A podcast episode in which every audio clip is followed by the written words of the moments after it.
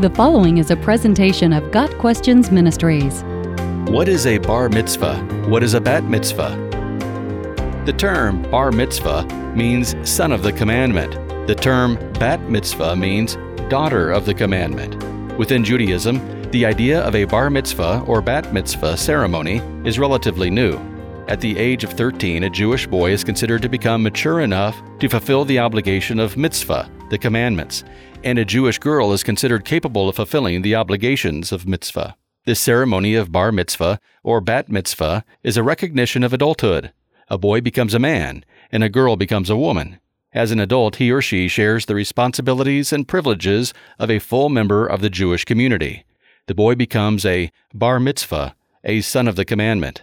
For the past hundred years or so, the bar mitzvah ceremony has become more important. In the past, the new bar mitzvah was eligible to wear tefillin, phylacteries, during prayer.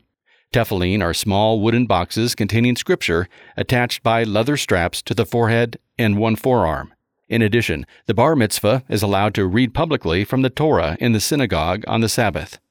The more conservative movements within Judaism only allow bar mitzvah for boys, but no corresponding bat mitzvah for girls. The more liberal movements within Judaism observe both bar mitzvah and bat mitzvah. The bar mitzvah ceremony usually involves the child's leading prayers or reading portions of the Torah during a Sabbath service. Generally, he also makes a speech, traditionally beginning with the words, Today I am a man. The father and grandfather may also have a part to play in reciting a blessing or passing the Torah to the child. Leading up to the bar mitzvah service is the completion of a charity project.